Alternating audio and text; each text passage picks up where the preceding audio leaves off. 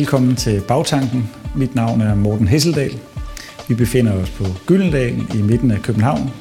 Gamle bygning, hvor også Søren Kirkegaard gik i skole, og hvor en række af tidens vigtigste stemmer udkommer i dag.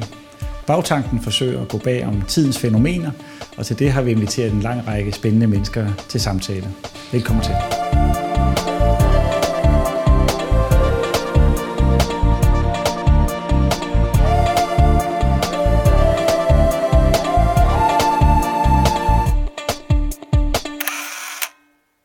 Velkommen til Bagtanken.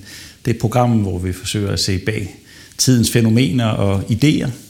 Og nu skal vi se på en gammel idé, om jeg så må sige, nemlig på øh, forhold mellem mænd og kvinder, på køn og identitet og, og kvindekamp måske, og på kærlighed.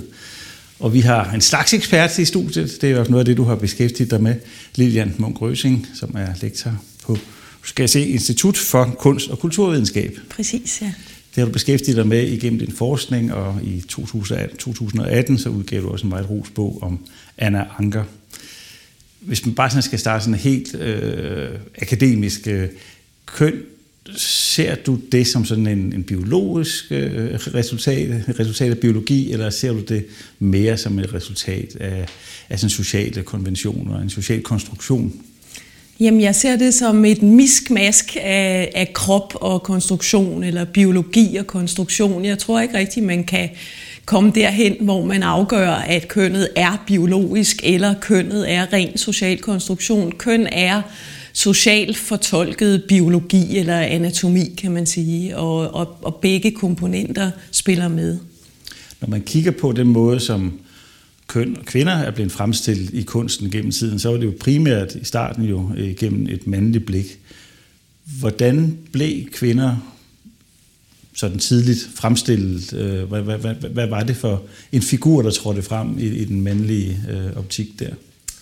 Jamen altså, der har jo været en, hvad skal man sige, øh, traditionel patriarkalsk opdeling, som har været noget med, at manden har haft blikket, kvinden har været genstand for det blik, manden har stået for kultur, fornuft, kvinden har stået for følelse, for øh, natur, Øhm, og der har jo været sådan et, et, hvad skal man sige, pænt ordnet modsætningspar, som jo øh, lidt groft sagt har været bygget op på den måde, at manden har været der, den, den positivt definerede part, og så har kvinden ligesom været ikke manden, det som manden ikke er.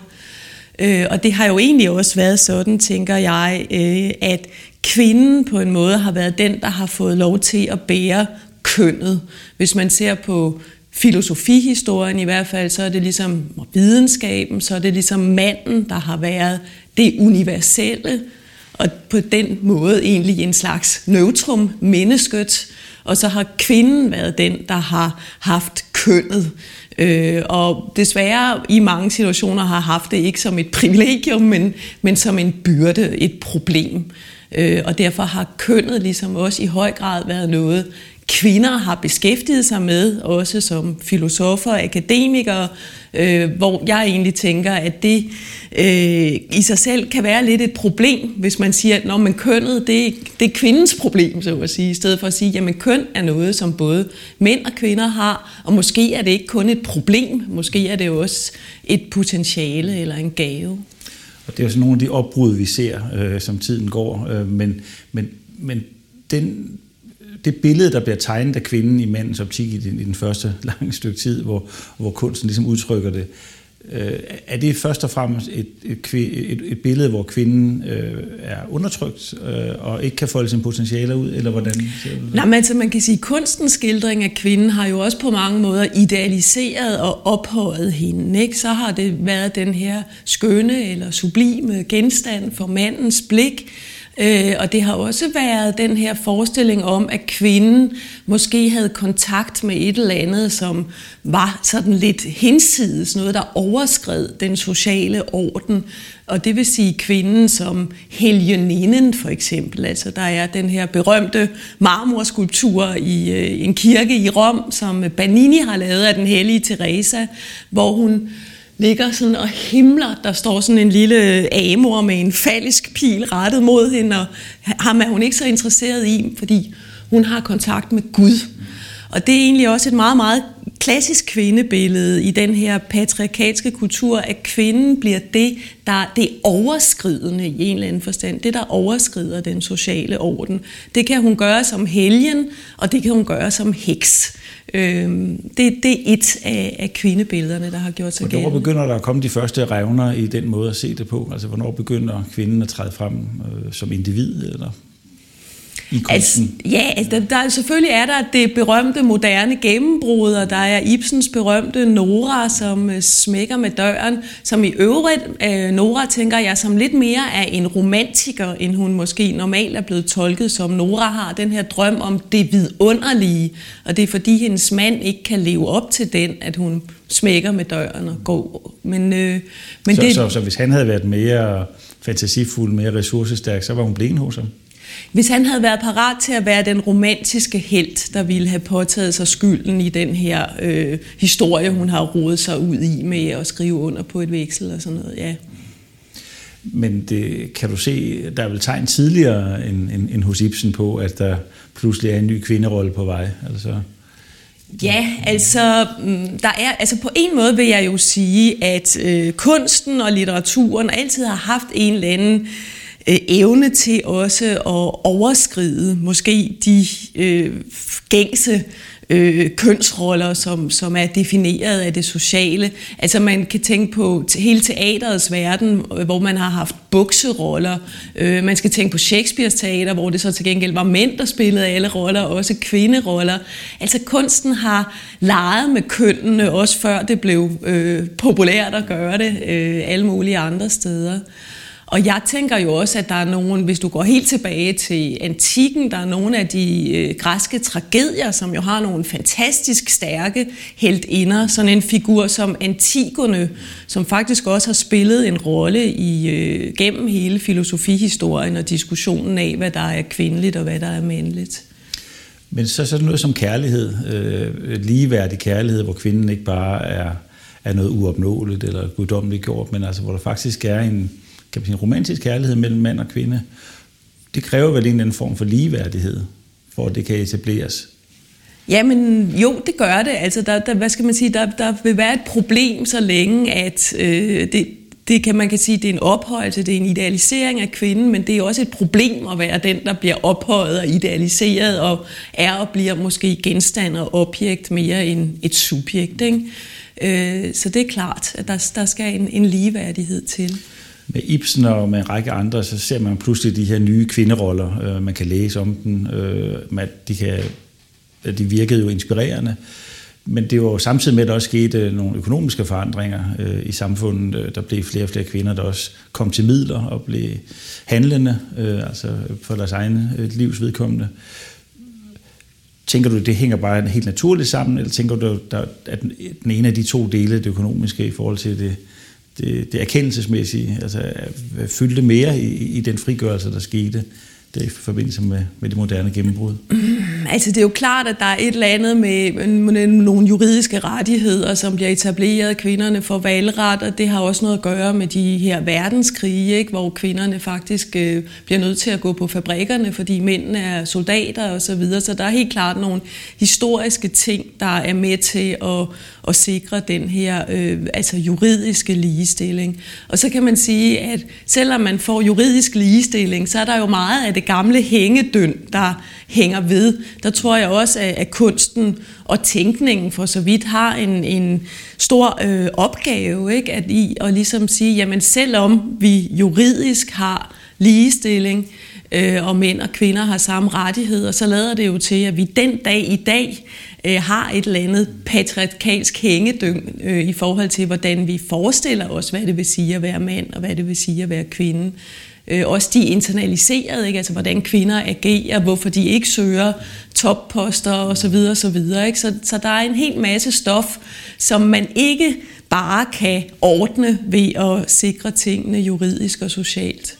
Jeg vil godt komme tilbage til den, den, den nutidige situation, den, de, de moderne roller øh, øh, og lige stadig kigge på det historiske, i hvert fald fra, fra Nora og det moderne gennembrud frem. Hvor var den største modstand imod den her øh, meget tydelige øh, forandring i, i, øh, i kønsrollerne?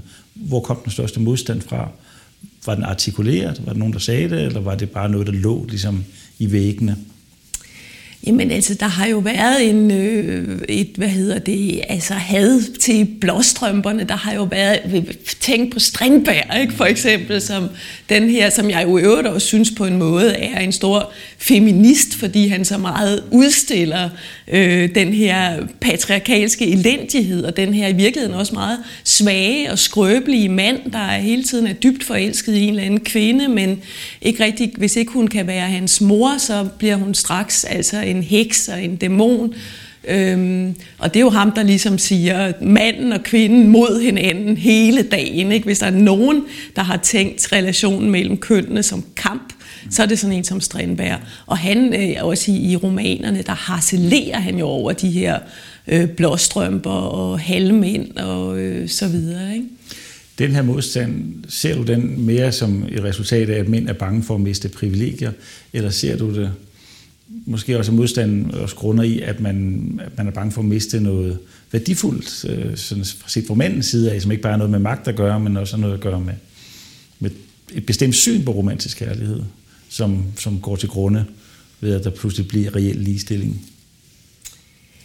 Ja, Mm, det, er jo, det er jo lidt svært at sige, hvorfor det er, at mænd bliver så bange, havde jeg sagt. Jeg synes, sådan en som Strindberg, det er jo altså klart en, en stor skrøbelighed og følsomhed, der afslører sig. Ikke? At hvis, hvis, hvis kvinden ikke er der og passer mig og, og er mor for mig nærmest, så er jeg en, en, lille, et, en lille bange dreng simpelthen. Ikke? Øh, og det, det udtrykkes øh, ret stærkt i hans romaner, ikke på en måde, hvor jeg synes, at han, øh, du kan også sige, at han er modig, fordi han blotlægger sig, og, og at det egentlig er et meget vigtigt øh, indlæg i, i forståelsen af, hvad der er på færre mellem kønnene. Det, der sker med rødstrømperne, og en meget tydelig kvindebevægelse, der i slut 60'erne og 70'erne måske især, Øh, det var jo også, at familierne pludselig øh, kom under angreb, øh, var der i hvert fald nogen, der så det som, ikke? Og, og at det øh, private blev gjort offentligt, og, og der var, sådan kunne man se på det, ikke? at der var et angreb på noget, som ellers gav tryghed og stabilitet i et samfund, nemlig familierne. Men fra et bestemt syn, så var der også noget undertrykkende over familierne, og noget, der hindrede kvinden i at tage de videre skridt frem mod, mod reel øh, frigørelse. Mm.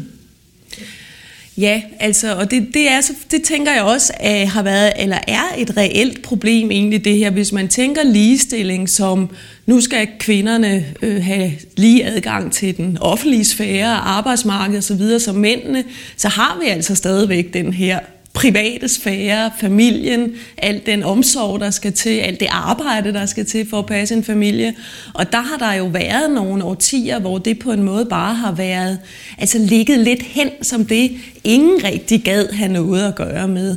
Og det, det har været og er sådan set stadigvæk, tænker jeg, også et problem, øh, at, øh, at der, der foregår rigtig værdifuldt arbejde øh, hjemme i privaten, i familierne, og, og det skal jo også anerkendes, øh, og det kan også være en slags kvindekamp at sige, at det her arbejde skal anerkendes og synliggøres, og i øvrigt måske også kan være noget, kønnene kan deles om. Ikke? Ja, for er der ikke sådan et indbygget, helt naturligt sammenstød mellem det politiske projekt, det, øh, at opnå lige, reel ligestilling, og så samtidig have det private projekt, at man gerne vil have en familie og, til at fungere, og en tryghed, og man skal ligesom finde ud af det med sin ægtefælle og sådan. Øh, kan de to arenaer, kan de to øh, arenaer ligesom åbne sig over for hinanden, eller, eller er de øh, klart adskilte? Øh, og Altså, de, de har jo tendens til at være i konflikt med hinanden, og jeg synes, at det, sådan som vi har indrettet vores samfund og arbejdsmarked og alt muligt lige nu, så er det meget svært at få de to ting til at gå op i en højere enhed. Jeg tænker måske, der er noget lidt på vej nu, som for eksempel mine øh, yngre studerende er meget optaget af, som handler om netop at øh, anerkende det værdifulde i omsorgsarbejdet. Og måske står vi også i en situation, hvor der er brug for mere og mere omsorgsarbejde, også ude i verden, altså hele omsorgen for vores klode, ikke, som vi ikke har passet særlig godt på. Så der kunne jeg godt se, eller ser sådan set en bevægelse, der handler om altså ikke bare at sige, øh, nu vil vi ud af hjemmet for at være sådan nogle aktive achievers ude i det spændende, mandsdominerede samfund, men nej, nu kommer vi med, med omsorgsparken, tager den med hjemmefra og ud, fordi det er egentlig også den, der er som, som vores klode har brug for nu, kan man sige. Ikke? Så pointen her er jo ikke, som jeg hørte, at kvinder skal blive som mænd, men at kvinder skal blive kvinder i en ny måde, eller i ny tidspræmisser, men som kvinder. Ja, altså man, man kan sige i hvert fald, at de traditionelt, det traditionelt kvindelige omsorgsarbejde har måske også lige pludselig fået en, en øh, plads på den offentlige arena. Ikke? Men jeg, det er jo ikke fordi, jeg siger, at det så skal forblive sådan, at det er kvinderne, der varetager omsorgsarbejdet, og det er mændene, der tænker store tanker og producerer osv. Øh, men, men vi kommer ikke udenom, at historisk er omsorgsarbejdet ligesom knyttet til kvinden. Ikke? Men med sådan en tilgang kommer man så ikke til at reproducere og gentage nogle af de øh, tidligere kønsroller, som man egentlig nu har arbejdet sig intens for at slippe af med. Altså hvis, nej. Nå, men, nå, men jeg tænker bare, der er to ting i det. Der er dels, at vi har nogle værdisæt, som konventionelt er maskuline og kvindelige, og vi har haft en tendens til, at de konventionelle maskuline værdier har været øh, højere valoriseret end de kvindelige. Der, der er så et stykke arbejde at sige, om kunne det ikke godt være, at øh, det reproduktive arbejde er lige så vigtigt som det produktive. Det synes jeg er et. Øh, og, og noget andet er at sige, jamen kunne det ikke også godt være, at kønnene godt kunne have adgang til de der øh, hinandens øh, sfære. Ikke? Altså, mænd kan godt være meget omsorgsfulde, kvinder kan godt være store tænkere og meget produktive. Så, så der, der er begge dele i det. Ikke? Et lidt svært spørgsmål. Øh, øh, tænker du, der er ligestilling, hvis der er ligestilling i muligheder, eller er der ligestilling først, når der er ligestilling i resultater? Øh, sagt på den måde, at hvis der er reelt, at man kan tælle op, at der er 50-50 kvinder og mænd i bestyrelseslokalerne, 50-50 kvinder og mænd i militæret eller børnehaver, så har vi først der reelt ligestilling. Eller er der egentlig reelt ligestilling, hvis bare at der ikke er nogen, der hindrer øh, det frie valg, eller muligheden for at, ja. at bevæge sig rundt? Øh. Nej, altså jeg tror, der skal mere til, end at, som, altså det jeg talte også lidt om før, at man, det, det, at, den jurid, at det rent juridisk socialt er sikret med ligestillingen, det er ikke det, der ligesom afskaffer eller aflyser det hængedøn, vi har med os fra årtusinder tilbage, ikke? Af, af patriarkalske måder at opfatte kønsforholdet på. Så nej, jeg tænker, at, at det egentlig er den reelle ligestilling, der gælder. Ikke? Altså at resultatet, at der er en 50, ja, resultatet kaldte du det. 50, 50, ja, ja. ja. Øh, når man sådan kigger gennem, ud over historien, så er det som om, at, at, at køn i, i starten og helt op til vores århundrede primært var defineret som biologi. Øh, vi startede med at tale om det, og i dag måske mere og mere kommer til at være en, en konstruktion, altså en social konstruktion, og, og sådan en som Judy Butler er jo ligesom en, der går all in på og siger, at det er en social konstruktion, ikke bare øh, Øh, øh, altså kan man sige, de kulturelle rammer, som jeg forstår det, men det er sådan set også biologien, som hun ser som en slags konstrukt. Øh, hvad betyder det, at, øh, at man i den grad ligesom vender ryggen til, at der skulle være en biologisk nødvendighed, og at det bliver en ren konstruktion? Mm.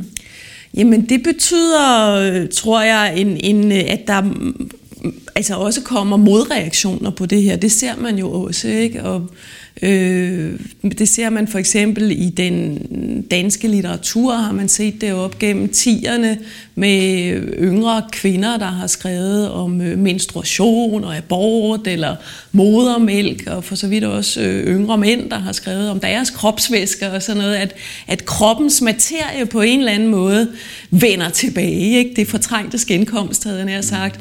Øh, og og det, det er fordi, tænker jeg, at jamen, det, det, man kan ikke afskaffe biologien og anatomien. Man kan ikke øh, sige, at den, det er bare en social konstruktion.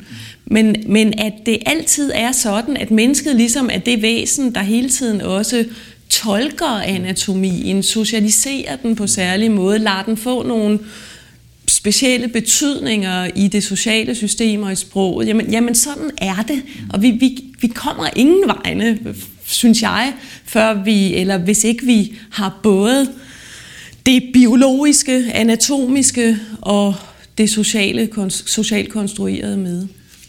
Judy Butler virker meget inspireret, og så Simone de Beauvoir og hendes vel nok mest berømte sætning der, at kvinde er ikke noget, jeg er, det er noget, jeg bliver. Mm. Altså underforstået, at man fødes ikke som kvinde, men man konstruerer sig selv, eller hvordan, eller man bliver påvirket af det af samfundet. Eller noget. Ja, men altså, nu, der, dertil skal siges, at Beauvoir er også den, der insisterer på kroppen som en situation, som jeg egentlig synes kan være et meget godt begreb. Altså, det er ikke kroppen som en determination. Det er ikke anatomi er skæbne. Altså, fordi du er udstyret med de og de kønsorganer, så har du den og den karakter. Men at kroppen er en situation, som du ikke kan heller ignorere, og hvor, som, som du må tolke. Ikke? Og men er det et vilkår så? Er kroppen et vilkår? Ja, men det er, men det er som sagt ikke et determinerende vilkår. Men ja, det er et vilkår. Øh, og jeg, jeg synes jo, der har været lidt... Men hvordan kan det være et vilkår, hvis ikke det er determinerende? Jo, fordi at øh, jeg, jeg mener jo, at øh, det er med til at forme min oplevelse af mig selv og verden, at jeg er udstyret med den kvindekrop, jeg har. Jeg har for eksempel moderskabets mulighed. Det kan godt være, at jeg ikke vælger det, men det er noget, jeg må forholde mig til. Ikke? Og på samme måde, så er jeg ikke i tvivl om, at det at have en mandlig anatomi også er noget, der er med til at forme, hvordan du oplever dig selv og verden. Øh, og, øh, og det er jo noget andet end at sige, at det er determinerende. Altså det, det vil sige, det står hele tiden også til social forhandling. Hvordan skal vi så øh, indrette samfundet, så man kan udfolde sit moderskab, eller ikke bliver hæmmet af det, og så videre. Ikke? Øhm, ja, så... så men, men ikke desto mindre, så ser man jo for tiden i hvert fald meget tydeligt... Øh synspunkt, at køn er en ren konstruktion, og, og hvis jeg føler, at jeg er født i en forkert krop, så kan jeg også forandre den krop. Og man ser helt unge, ja børn lige frem, som går øh, modtager hormonbehandling for at skifte køn. Øh, det er vel et udtryk for, at man ikke vil finde sig i, at man er biologisk determineret, men at man selv ligesom vil have lov til at vælge det, man nu føler, man er. Ja, altså det, det er klart, at på den måde har videnskaben jo i dag gjort, at øh, du ikke helt på samme måde kan sige, at din, den anatomi, du er født med, er dit vilkår eller er din situation, fordi den kan du nu faktisk godt øh, også rent biologisk lave om på. Ikke? Mm. Jeg synes, det er en meget svær diskussion, fordi øh, jeg har respekt for folk, der ligesom, hvad skal man sige, føler sig så dårligt tilpas i deres mands, mande- eller kvindekrop, at de ønsker at ændre det. Men, men jeg tror nok alligevel, at jeg som udgangspunkt mener, at øh, det, det, det mm, ideelle for mig vil egentlig være, at man inden for sin givende anatomi skulle have frihed til at udfolde sig så så frit og vildt som muligt, ikke? Altså at... Øh, så man ikke behøver at lave kønsskifte? Eller? Ja, sådan set, ikke? Så man sagtens i sin kvindekrop kunne øh, agere enormt maskulint, klæde sig maskulint, hvad det nu skulle være. Men det er ikke meget let for dig at sige, hvis i forhold til den, der faktisk føler sig. Jo, men som... det, det er også derfor, jeg siger, jeg, jeg har, det, det, jeg, jeg øh, har respekt for folk, der virkelig er så dårligt tilpas i den kropslige situation, de har, at de synes, der skal gøres noget radikalt, som videnskaben nu giver mulighed for. Man kan sige, det er ligesom en, en, en ny variant, eller en, en videre, en fortsættelse af et frigørelsesprojekt, det her med, at man pludselig taler om køn som rene konstruktioner, og man modtager hormonbehandlinger. Øh, men hvis man bare bakker lidt og ser øh, den frigørelse, som kvinder så øh, entydigt har fået, øh, og øh, tak for det. Men hvad har det betydet i nye blikke på vores verden, at der nu øh, er øh, så mange kvindelige kunstnere, så mange kvindelige intellektuelle, der er med til at beskrive det liv, vi lever i fællesskab? Hvad har det kommet til at betyde? Jamen altså, jeg, jeg tænker, at det betyder jo først og fremmest, at, at, øh, at vi ligesom er beriget, altså den offentlige sfære og kunsten bliver beriget, hvis der også kommer øh, den anden halvdel af befolkningen med ikke, og kan bidrage. Jeg faktisk kommer jeg til at tænke på Anna Anker, som jo øh, blev var en den her meget anerkendte kvindelige kunstner, debuterede i 1880, og der var der en kunstkritiker, der skrev, at han, ja, han spekulerede lidt på det der med, kan man nu se på de her malerier, at de er udgået fra en kvindes atelier? Og han siger, det, det vil man kunne se det i fremtiden. Han har lidt det, hvis man tager det frem og siger, at det er en kvinde, der har malet det. Og så skriver han, øh, nej, fordi øh, fru Ankers penselsføring, den er faktisk så mandig og djerv som nogens. Og hvis der er noget alligevel i hendes forståelse for en særlig detalje, som man kunne kalde særlig kvindeligt, så vil kunsten jo bare have vundet så meget, desto mere der ved, skriver han. Det synes jeg altså en, en feministisk kunstkritiker af nu 1880, ikke, der ligesom siger, jamen på den ene side, selvfølgelig kan Anna svinge sin pensel lige så djævt og mandigt, som mændene kan. På den anden side, hmm, det kan også godt være, at hun har et blik for en del af verden, nogle fine små lysdetaljer i de her skagenstuer, som kunsten så meget desto mere er blevet beriget af, at det også er kommet. Så det simpelthen ville være tab, hvis ikke man kunne se, at det var en kvinde, der der stod bag. Øh. Ja, eller at man kan gisne, altså uden at ligesom øh, essentialisere og sige, at kvinderne har noget særligt kvindeligt at bidrage med, så er det jo meget logisk at tænke, jamen hvis halvdelen af befolkningen før ikke har bidraget til det her felt og træder ind og bidrager, så kunne det jo være, at det var en berigelse. Ikke? Det er ikke blevet kedeligere at være litteratur- og kunstforsker, tænker jeg, med, med de her nye forandrede kønsroller. Nej, det er det bestemt ikke. mm. Tak fordi du kom og Selv tak. gjorde os andre klogere på det. Selv tak. Tak for denne omgang af Bagtanken. Vi er tilbage igen med en ny ombæring om ikke så længe. Tak fordi I kiggede med.